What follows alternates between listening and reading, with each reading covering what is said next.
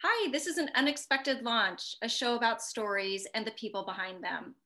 I'm speaking with people who gracefully navigated unexpected life circumstances. These are stories of resilience, connection, and community, stories of lives being reimagined, rewritten, and rebuilt. I'm Kirsten, and today's story is about Brian. He's a son, a father, a podcast host, and an author. Brian endured a series of losses his losing his dad unexpectedly, getting fired from a job and being unemployed. These traumas led to the creation of some inspiring work, including hosting his podcast, The Intentional Encourager, and his book, People Buy From People. Brian, welcome to an unexpected launch. Kirsten, how are you today? I'm great, thanks. How are you doing? I'm doing well. I'm doing well. This was not an unexpected conversation, so I'm looking forward to it. I am very much looking forward to it. I had yes. the pleasure of being on your podcast previously. You did. You did. You sat in the hot seat that I'm sitting in now for a good bit. And we got into your incredible story. I can't wait to release it here in a few weeks. And um, it's it's really going to be impactful and powerful. So thank you from the bottom of my heart. Thank you for being a part of the Intentional Encourager podcast. Thank you. And thanks to you for sharing your story here today. I know that your story yes. is going to resonate with with so many people and I'm excited to dive right in. And so, you know, where I want to begin is with your dad. And I want you yeah. to tell us about your dad, who he was, and who he was to you. Oh, my dad was, um, well, first of all, my parents are 19 and 17 years older than I am. So I'll be 49 in August. So my dad would have turned 68 this year. In fact, as we record this, my dad's birthday is next week. Oh, so uh, my dad would have turned 68 this year, and I'll be 49 in August. So, um, you know, my my dad was was a young father himself. Uh, I'm the only son. I have two younger sisters, so I'm the only boy. Um, you know, my parents got married at 18 and 16, and and so my dad lost his dad when he was four years old, and and there's an there's a pretty incredible story around that. But um, you know, my dad did the best he could. When I, when when my dad was younger, Kirsten, he was off with his older brothers doing stuff, but you know, my dad was there. My dad needed to mature. And so as I got to be 10, 11, 12 years old, my dad was in his early 30s. My dad took me to little league practice. I was at all my games. But where my dad really had an impact was when I was a, a teenager and young adult. And as I got married, I got married at 24. And so that's really when my dad started really having more impact on my life. It's not that he didn't when I was a teenager and and young kid. I and I detailed in the book. My dad taught me to sing. I got up and sang in church with my dad when I was three. I, I detail about playing music in, in church for the first time when I was about 15. My dad kind of forced me in that that role. But it really was when I was an adult, a young adult, that my dad's impact was was pretty profound and powerful in my life. And and how did he in turn shape you as a father? Hmm. So my dad's first so the night my son was born, my talk about an unexpected launch, but we went to the doctor that day and um, my wife's amniotic fluid around her around the baby had gone. And so the doctor said we're going to put your wife in the hospital. And and the company i was working for at the time kirsten i was in the food service industry at the time. I was a sales rep for a food company and i told my bosses i said when my wife has the baby i'm, I'm out for a week. And so we kind of already prepared. So when when i got the call when, when we went to the doctor the doctor said we're going to go ahead and admit your wife to the hospital and I said, Well, that's great. I got a delivery to make about 20 minutes up the road. And I got a phone call saying, Hey, you need to come back. Things are ramping up. And so, because of that, so every time that my wife had a contraction, my son's heart rate dropped. And so we went from early that afternoon to kind of riding it out to that night about 8:30 things were really ramping up. The doctor came back in and said, we're going to go get your son via C-section. You need to wait outside in the, in the waiting room. And so, but my dad was in Detroit, Michigan at a meeting about four and a half or five hours away from where we were. And my dad raced back there and my dad got there in time to be there when my son was born. I still have a picture somewhere of my dad and I together walking down the hall to go see my son for the first time.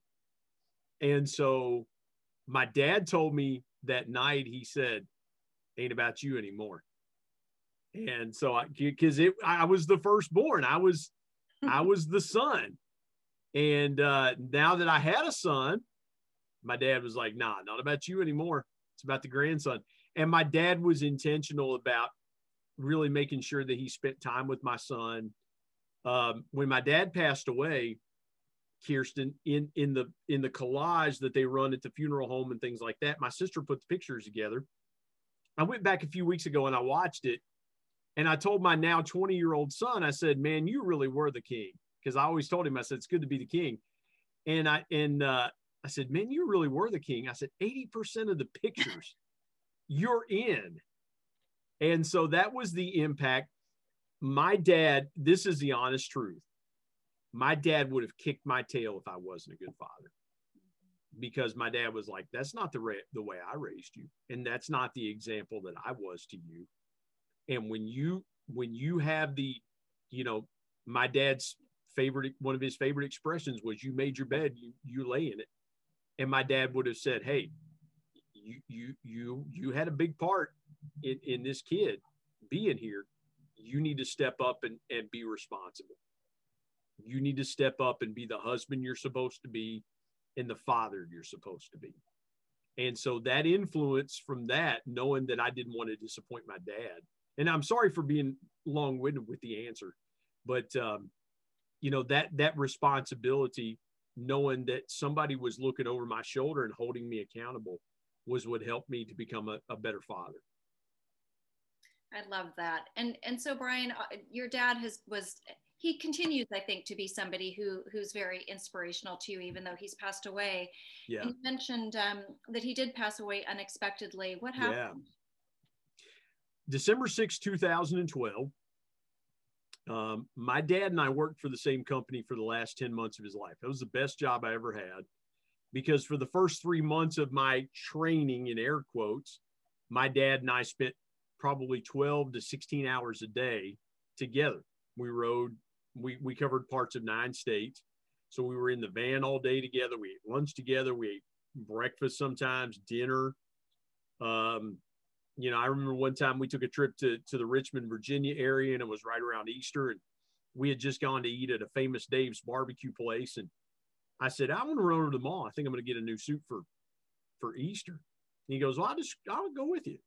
And so we went in with me and we picked out a suit and I picked out a pair of shoes. He's like, My God, those are ugly. And and you know, but I was like, All right, game on. I'm gonna wear them to your church on Easter Sunday.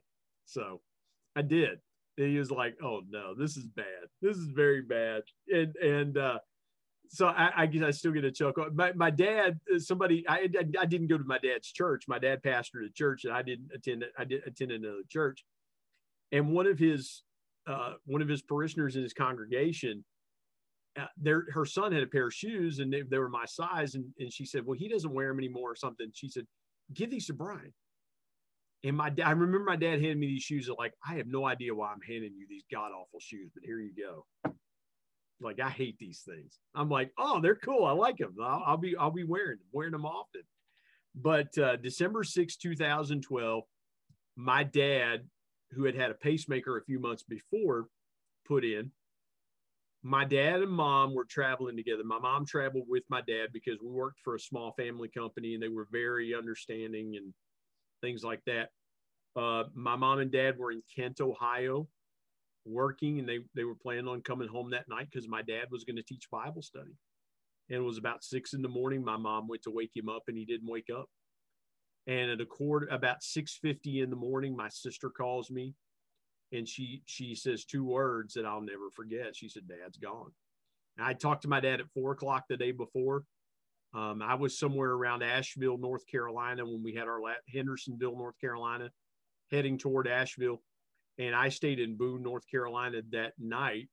And I woke up the next morning to the reality that that my dad was gone, and so that started kind of a whirlwind series of events that day. It was just, oh, it was just, you know, having to try to coordinate logistically. My mom was five hours away. So we were trying to get my mom back home and not knowing if, you know, we were supposed to get our commission checks the next day and not knowing if she had money or, or what. And so I remember Kirsten, I was at my mom and dad's house that night and I, and I remember specifically going, I shouldn't be here. I'm supposed to be at a basketball game. My son was playing a buddy basketball game. We're supposed to. I shouldn't be here.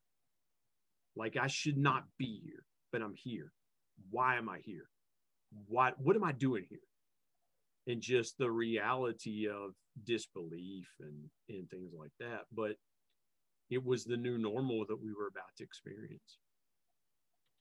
Yeah, and I, you know, death, whether it is unexpected as with your father or somewhat expected due to an illness, I mean, it mm-hmm. just brings about such grief and sense of loss, loss of your own sense of identity.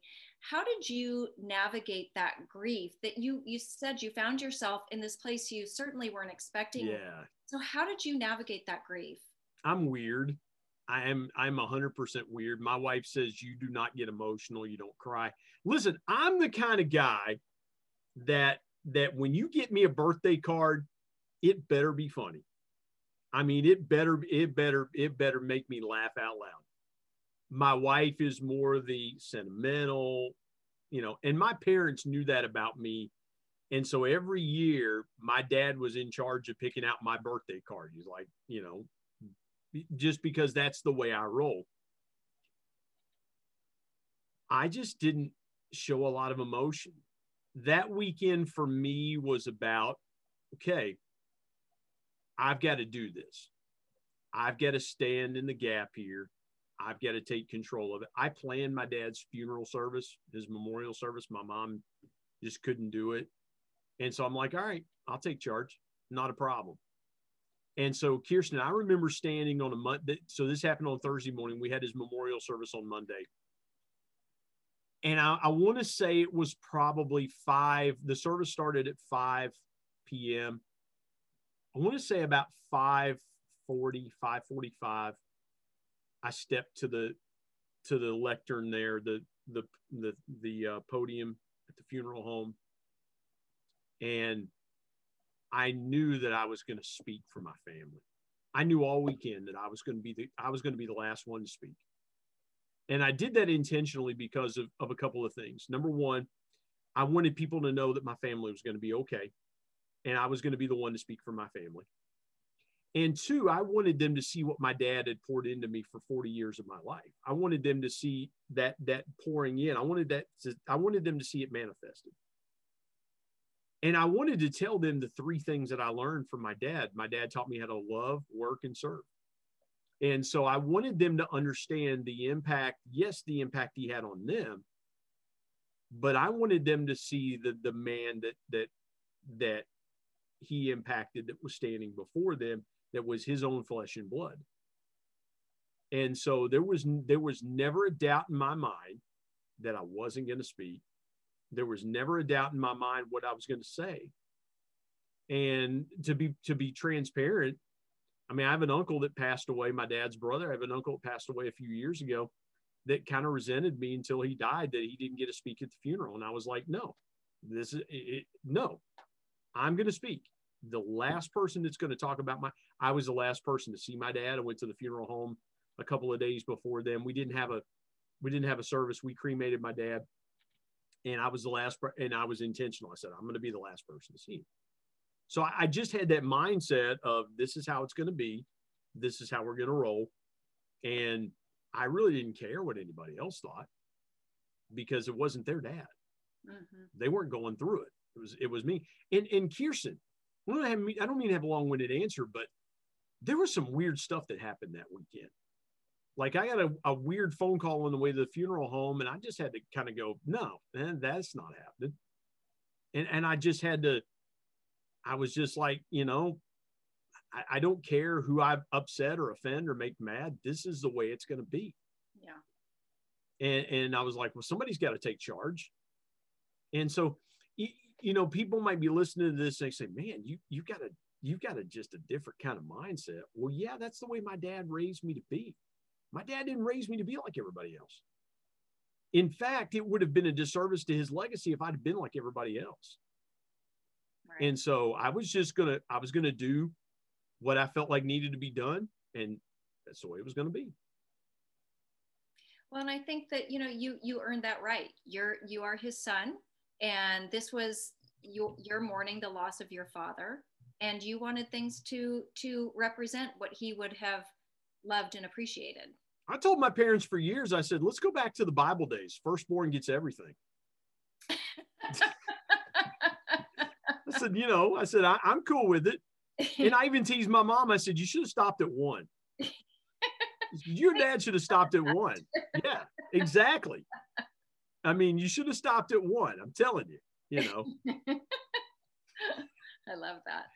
Uh, it's just the way my tiny mind works, Kirsten. I, I don't know. I, I love that. Um, and we're going to come back to your dad because he certainly shows up in some of the yeah. work that you've gone on to do. But I want to switch gears a little bit because I think this also influenced where you are today. Yeah you ended up getting fired from a job and you spent mm-hmm. some months on unemployment. Yep. And losing a job is humbling. It can be a hit to, to someone's self confidence. So, how did you rise above that?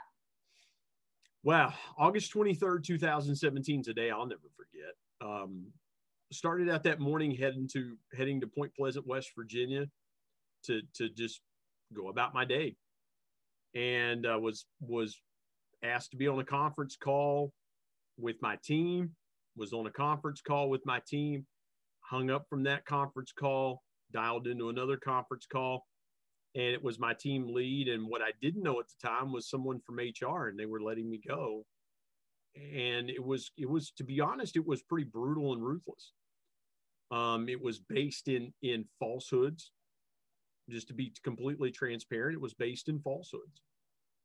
And the reason I know that was a couple of months later, I, I petitioned the company for a copy of my personnel file. And sure enough, what was in there were, was false.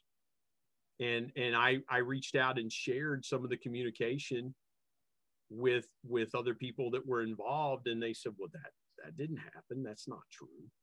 So I was, you, you, you feel vindicated and you feel justified, but you're still not in, in the situation that you want to be in. And so, for the for the next six months that was august 23rd for the next six months i dealt with fear anxiety depression jealousy anger uh, doubt self-esteem issues and I'd never had self-esteem issues you know kirsten there would be some mornings after my son and, and wife would would leave the house i'd lay on the floor and cry and pray and ask god why was i going through this but here's what i found out I found out that there were people that cared. There were people that cared. And God sent people into my life that are still friends to this day. And I want to mention one of them because I, I, had a conversation with her a little while ago, and that's Kristin Sherry. God sent her into my life and she helped me. She's like, I don't know who you are, but your story touches me. And she became a dear friend of mine. And, and Kristen just, she's amazing. She's got all these books and she's just blowing up and she's everywhere. And we, but she's a dear friend. And, and God sent her and sent other people into my life that just helped me get through it. So this is the part of the story is pretty amazing. So February 1st, I'm on LinkedIn. I get a message and it's from an acquaintance. I don't really know this person, but we know of each other. She she in messages me and says, Hey, Brian, I'm getting ready to leave a position. It's not for me, but it's for you. Message me or call me if you're interested. And I'm like, uh, yeah. It took me about two seconds to dial her number. and she goes, here's what's happening. And she she told me, she said, I'm going to recommend you for the position. Well, the funny thing about it was this girl's team lead was someone Kristin knew. Hmm. And so I called Kristin. I said, You're not going to believe this. You're not, you're not going to believe this. And she goes, I know that person. I didn't know that they knew each other. She's like, I know this person. I'm going to send an email to them right now. So fast forward about three, it, t- it took some time. Um, the company I'd interviewed against this, the, the, the, the wild thing was I'd interviewed against this girl and they chose her over me. And I, I didn't, I was like, why? But the Lord had to do a work in me to get me ready for this opportunity. And so here's the amazing thing I interviewed for this position. I was wearing a Marshall jacket and blue jeans, and I was sitting about five feet from where I'm sitting right now and did it over the phone. And the next day, this this is wild. This is pretty amazing. I interviewed with a company uh, that a friend of mine was with about three weeks before. Was following up with him. He's like, "Yeah, they're gonna they're gonna offer you something." They're gonna, I'm like, "Oh, cool, great." Six months to the day I got let go. Within three hours, I had two job offers. And so God was telling me, God was showing me that my family and I were that that here's what I learned, Kirsten. Storms in life have a definite beginning and a definite ending. So it doesn't matter if it's a rainstorm, a snowstorm, whatever it is, a storm has a definite. And we've got some, the, the Weather Channel apps and stuff that we have on our phones, like they can tell us when a storm's going to start. I wish life were like that. no. like I could hunker down and go, okay, this, all right, you know, I'm getting ready for it. Cause I had no idea. I was blindsided. My family was blindsided. And they'll even tell you when the storm's going to end. And I wish I knew that too. Yeah. But life doesn't work that way. But the amazing part of it was that because I went through all that, I was able to help other people mm-hmm. just like other people came to my aid and helped me when I needed help. And so that's really what this journey now has been about is about reaching out and connecting and helping other people whether it's i was talking to somebody today a rather new friend connection who lost his dad and we were talking and i said man i just wanted to he, he lost his dad earlier this morning and I just said, man, I had to pick up the phone and call you. You know why, Kirsten? Because people reached out to me the morning my dad died. Yeah. I was flooded with phone calls. When I hear of somebody that loses a job, I reach out to them and go, man, what can I do for you? Can I write you a letter of recommendation? Can, can I put you in touch with, you know, I've helped two or three people with resources that Kristin's had. And I've said, here you go. I want to, I want to help you. And so that would have been what my dad did because you know when the first time that i've gone through something like this the first time i went through was back in 09 and my dad goes what do you need? I said to be honest our our insurance is coming due. And i remember my dad coming to my house and saying okay here's my commission check for the month. This is going to help you and your family. So now i get the opportunity where i'm sitting today to go hey i can help somebody else because of what I've been through. And I, forgive me for going long there. I, I, I really wanted to to bring some things into clarity for for your audience. Well, you know, two of the things that I absolutely love that that you wove throughout that is things that you learned about yourself and things that you could take away from that experience. Yeah. And then the gifts of people and opportunities that came into your life that otherwise would not have and i think a lot of this has led to your your podcast the intentional encourager which yeah. which i absolutely love and i'd love to know how the concept of that podcast came about because that's certainly what you're doing here is you're creating connection you're telling stories of hope and so tell us a little bit more about that well my friend damon burton asked me one day he said why are you doing the podcast and I said, DB, you want the honest truth? It's because I love connecting with people that I have on as guests. They become my friends. And I said, so that's the the main thing. But Kirsten, if if people can't tell by listening to me, um, I've done some live radio over over the last 18 years. So I have a good friend that has a morning talk show. He's been on the air for 20 years, and the last year when he's taken off, I've been the primary fill-in. And so uh, I and I do his show right from where I do the Intentional Encourager podcast. Um, but the reason I did I'm doing a podcast is I had people that said, you need to do a podcast. I said, what am I going to do a podcast about? I'm going to talk sports, which I can do. I'm going to talk sales. Yeah, I can do that. But I saw other people doing it. But what I didn't see, and LinkedIn is where I hang out the most, I didn't see encouragement. I saw nobody encouraging. And I thought, I can do that. And so that's how the intentional encourager, because the intentional was my word for 2020. And I thought, okay, let's do the intentional encourager. I got, I got to tell you this real quick. My son, my 20 year old son, my quick witted 20 year old son comes in one day and he says, Dad, I said, what? He said, I've decided to do a podcast. You inspired me to do a podcast. Oh. I said, really? That's cool. I said, what are you going to do it on? He said, I'm going to call it the unintentional discourager. I said, that a boy, that nut doesn't fall far from the tree. My wife is just rolling her eyes like, dear God, there's two of you now. You know, there, you know, so uh, but no, that that's where the podcast came. And, and Kirsten, I'll tell you something. You and and I have had, as we sit here today, we've recorded almost 130 episodes. Officially, we've released, we're getting ready to release 103. And there's been some bonus episodes. So, official releases, technically, we've released about 110 episodes with bonus episodes. We've recorded over 130. Um, we're probably close to 150 recorded, if I'm being completely honest. We've got a series within People Buy from People where all the endorsers come back and we do that'll release um, probably the second week of April. We'll, we'll release that. Um, and that's going to be a full two weeks, Monday through Friday for two weeks. There's 10 endorsers. So Monday through Friday, it's going to be the whole, that's, that's all, that's all it's going to be for two weeks is, is the endorsers. And so, um, and we'll probably release the intentional encourager podcast on Saturday and Sunday that week but uh, I, I want to definitely be intentional about doing something around people buy from people. But I'm blown away. I, I just I'm blown away. Your your podcast was good.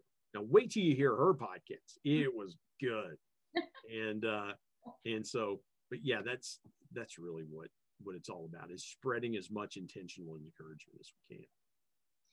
Well, I I love that because there are so many um, there are so many things out there to to teach us to guide us to give us skills yeah. and it's some of those those those connections that those those people connections and something that somebody can tell you that can give you that hope or that boost that you need to move forward and so i love the name i love that it's intentional and i love encouragement because i think you're right i don't think there's you may tell you a little secret yeah. let me tell you a little secret encouraged people are powerful people.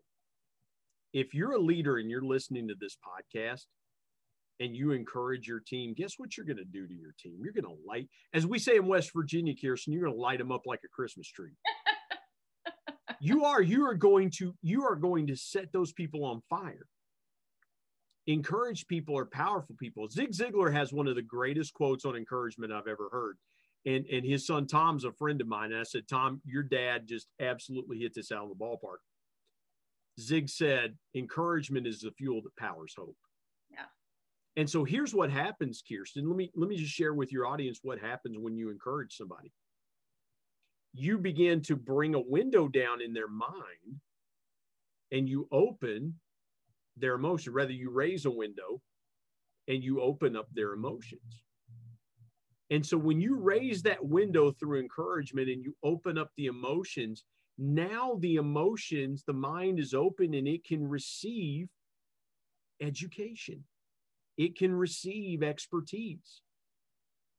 All because you encouraged it. You open the window to the emotions through encouragement. And so that's what's really important. And people don't realize everybody, and I say this at the end of every podcast everyone, everywhere, at any time, in any place can be an intentional encourager. And it's absolutely true. And so I'm writing the second book about how to, how to how to be an intentional encourager. You have to start with yourself first. You have to be encouraged first before you can ever encourage others. But it is so easy, but we're not doing it as a society. We're not encouraging each other. And so I'm trying to, to stand in the gap like I did after my dad died, stand in the gap and just say, okay, I'm going to be that intentional encourager. So that, that's where it's at. So tell me what about your podcast brings you the most joy? Connecting with people like you, connecting and hearing the incredible stories like what you shared with me on the podcast. And I'm not going to give that away. You get podcast. Listen. yeah. it's it's the connections, people that have become dear, dear friends of mine that I'll just text and go, Hey, I was thinking about you today. And I'm intentional about getting cell phone numbers. If if people want to connect with me, I want to stay connected because my thought is if you if you if you're connected enough to be on the podcast, we need to stay connected. And so that's one benefit and it's telling these incredible stories. I mean, it's just like I can't believe that you chose my podcast. And I'll have Kristin, I'll have people that'll say to me, I've never told that before. Mm-hmm. I've never told that story before. And I'm like, that is so cool. Like you chose to tell that on my podcast. Yeah. Yeah.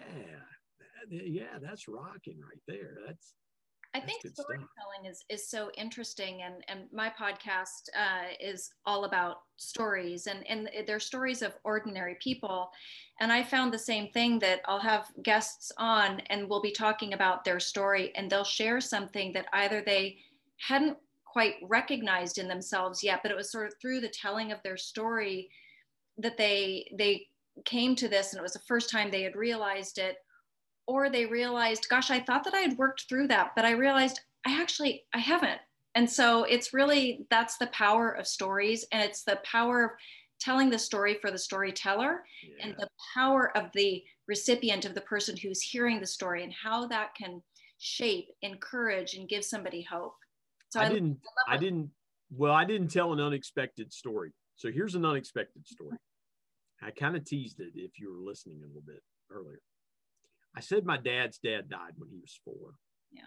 Okay. Not my granddad. My dad was four. My granddad was much older. My wife and I met on a blind date. And we went on a couple of dates. And so we I decided we we decided we were going to go out on a date, just the two of us. Just just me and her. I go to pick her up at her house and she's finishing getting ready. My the and her mom, who's now my mother-in-law, comes out and we're sitting talking. And she said, I gotta ask you a question. It's all right. So I'm just kind of bracing for impact here. And she goes, Did your grandfather die in church? And I said, Yeah, as a matter of fact, he did. And she said, she looked at me, she kind of sat up and looked at me and she said, I thought so. She said, I was 14 years old. Hmm. I was there. Tanya's dad was there, and both sets of her grandparents were there. I'd never met my wife. I never knew she existed before we went on a blind date. Hmm. And the funny thing about this is, I live a quarter of a mile from where my grandparents lived when my granddad passed away. In that little church that my granddad passed away in, my granddad stood up to pray and dropped over and, and, and passed. We got married in that little church. And my wife's grandfather, who just passed away a few months ago in, in November of 2020, was the first person to turn around and try to assist my grandfather. Mm. I love that story. Now let's fast forward. I got I got one more unexpected story. Okay I was talking about my dad's funeral. I'm standing at my dad's funeral, and a dear person in our church, um, the 10 days before, he had lost his wife. And he and my dad had been friends for 40 plus years. And, and I talked to him that week. He said, Please tell your dad I want him to come to the funeral. And he said, I know your dad's teaching Bible study that night, but I know he's got church, but would you please have him come? So I, I told my dad, I said, you got to be there. I said, Ron's asking you be. You got to be there. He said, okay, I'll be there. So I'm standing up front next to Ron, his family. I'm, I'm helping the family. And um, I see my dad and Ron embrace. It's a beautiful friend embrace, longtime friends.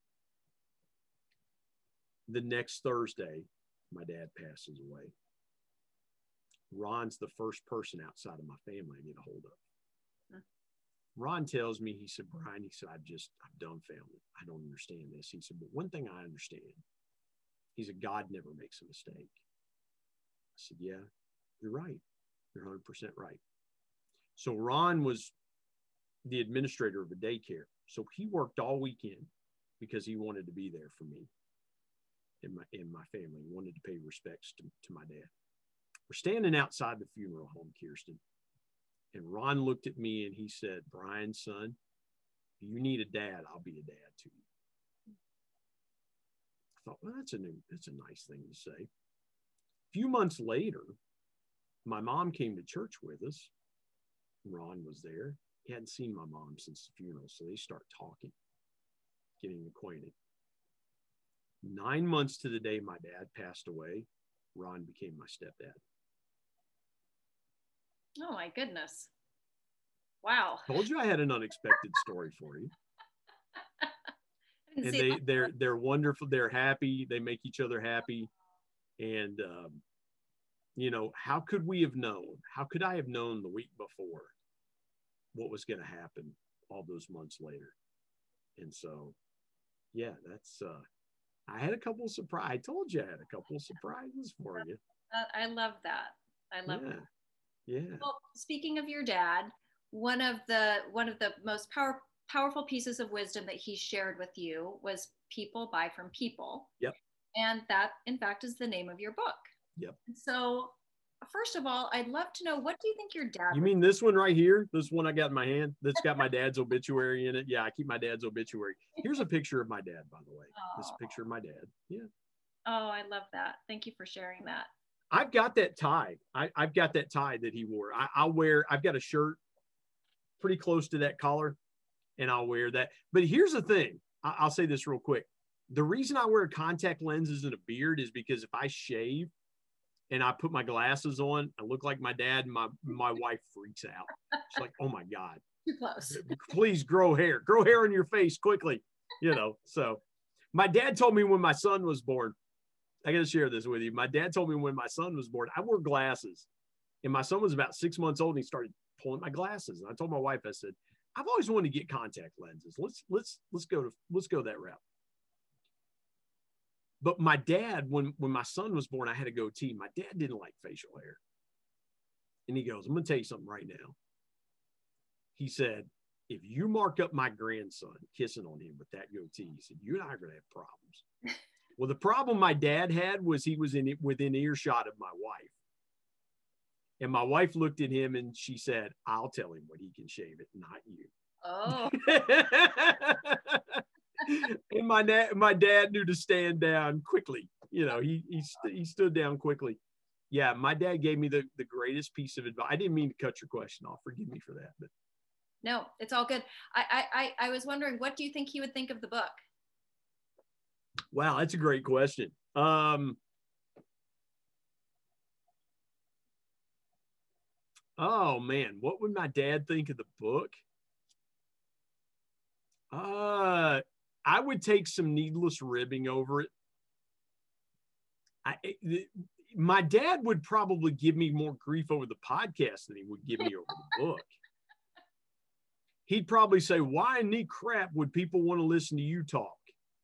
You know, that's the way my dad would. Say. I gotta, I gotta share a quick story with you. I gotta share a quick story with you. I the the 10 months that my dad and I worked together, I'd been in sales for 16, 17 years, won awards, things like that. My dad saw those things from the outside. And I told my wife when my dad and I worked together, I said, I want my dad to see how good I am. And so the day before he died, we we alternated seeing customers. I would see him one month, he would see that that same customer the next month. So in November, I had seen a customer in Akron, Ohio, and he told me, he said, "Now listen, I'm going to tell you about this customer." He said, "Me and the dad, we're we're like this. We get along fabulous." He said, "But I can't stand the son. Can't stand Eric." It's all right. I'm going to keep that in mind. So I go in and I'm talking to Eric, and we connect. I mean, we just hit it off beautifully. My cell phone is in my pocket. And about every 15 minutes or so, I was there for about an hour. Every 10 or 15 minutes, my dad was calling me, blowing me up. So I get back out to the to the van and he goes, Where have you been for an hour? So I've been talking to Eric. He said, I can't believe you've been talking to that jerk for an hour. I cannot believe that. And I said, Dad, we connected. He has an MBA. I have an MBA. We, we connected. The next month, he goes to see Eric and his dad. And for an hour, Eric's telling him, Hey, Jerry, we love Brian. and we're so excited about what you guys are doing. And we want to do more business with you. And, and man, we're just, we're thrilled about this. This is great. And so I'm blowing him up. I'm like, where you been? What you doing? And he goes, I've been listening to a love fest about you for the last hour. well, when well, after he died, my mom told me, she said, he couldn't tell you, she said, but he was so proud. That was the gift that the Lord gave me. Because I told my wife all those months before, I said, I want my dad to see how, how good I am. And the, his last day on earth, he saw it. And so that's a gift that I will take with me. What would my dad say about the book? I think he would say, "Well done." I think he would say, "I think you've, I think you've got something here." Because as I was in the middle of writing that book, Kristin, I thought my dad was telling me about sales. I thought, well, this is a sales book. I'm gonna write this for salespeople. It's gonna be a sales book. I'm gonna take what my dad told me in my 25 plus years of sales experience, and I'm gonna put it all down on paper.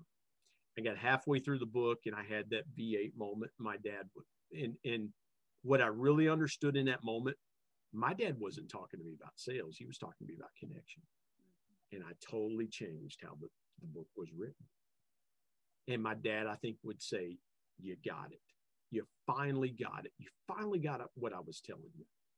It's about people. It will always be about people. It's about connecting with people, no matter their walk of life or what they do. It's about connecting with people. Here's how you do it. So that I think that's what he would have said. I think he would have said, I think he hit, I think you got it pretty well right. Oh, I love that. And you you weave stories about your dad throughout the book, as I understand. And where can people find the book? Well, I will tell you one story that's not in the book. I want to share a quick story that's not in the book with your audience. About three weeks after my dad died, I was carrying a lot of weight. Uh, as I mentioned, my dad pastored church, and my mom would say, Well, you got to come help us out. Because my dad led songs, he preached, he was their their music. And I sing and I play instru- I play a couple of instruments, and my mom was like, You need to come and help us. So Sundays were busy. I mean, I was on the road traveling Monday through Wednesday. But then on Sunday, I was going from daylight till dark for about a month and um, just trying to fill the gap, just trying to help them out. I was really carrying a load. And it was a Friday morning, and I was praying, and I said, Lord, I want to have a dream about my dad. So Saturday night rolls around, we go to bed. My wife and I go to bed. And in the middle of the night, I have a dream. Here's the dream I'm in our warehouse, and I have my, I'm facing a wall that's got product on it. And my dad's behind me. And I said, Dad, where are you going this week? He said, Well, I'm going here, here, here. And I realized, I said, But you're not here anymore. And I started getting tears. I started crying. And I turned around very quickly, and there was a door to the left. And my dad had darted out that door, but he left the, it cracked. And I sprinted for that door. I just, I ran as fast as I could. It wasn't a long distance, but I sprinted for that door. And my dad had his work van open, the back doors were open. And I looked at him and he had tears in his eyes. And he said, I didn't want to leave, son. I said, I know you didn't, Dad. I had tears in my eyes. And I said, Dad, I'm trying. He said, I know you are. And with that, I woke up. Hmm. Here's the beautiful part to that dream. When I woke up, I was crying. My wife said, Are you okay? And I said, I am now it was a burden that was lifted uh-huh. off my shoulders.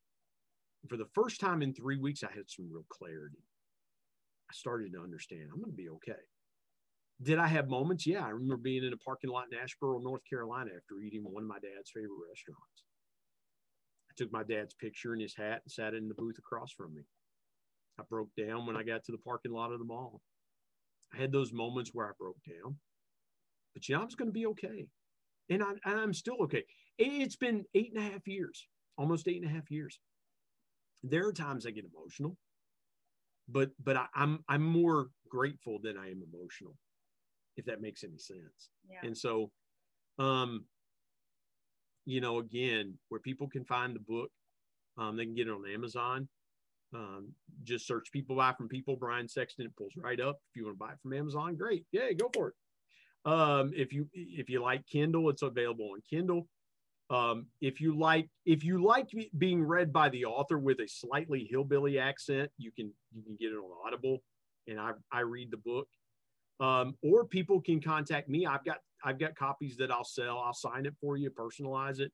You can buy a copy directly from me. I actually have some copies, and it's got pictures in it. And yeah, I'll even I'll even sign it and and like put whatever you want to. Like if you if you want me to say like uh, there's some things I won't say like uh, like go Cardinals. You know, I'm I'm I'm a diehard. My dad and I were Cincinnati Reds fans, so we will not put any like go Cubs or go Cardinals. Now, I mean, I'll write something else in there. I'll be I'll be nice, you know, but um, I don't like the Pittsburgh Steelers. I'm not a Steelers fan. I'm a Cincinnati Bengals fan.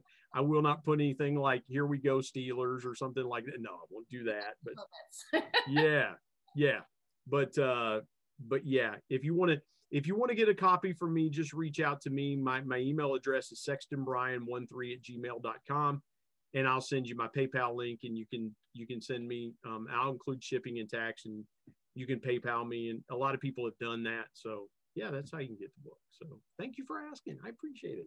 Absolutely. Well, Brian, it's been so phenomenal speaking with you today, uh, turning the tables, me getting to uh, speak with you, and I really appreciate your time. Thank you so much. Kristin, I love what you're doing. You're you are making an impact, and you are encouraging people with the with giving a platform for people to tell their unexpected launch stories. And I'm grateful to you for that. Thank you so much from the bottom of my heart. Thank you. Thank you for listening. Please rate, review, subscribe, and tell a friend about the Unexpected Launch podcast. Doing so helps our stories reach those who need encouragement and hope.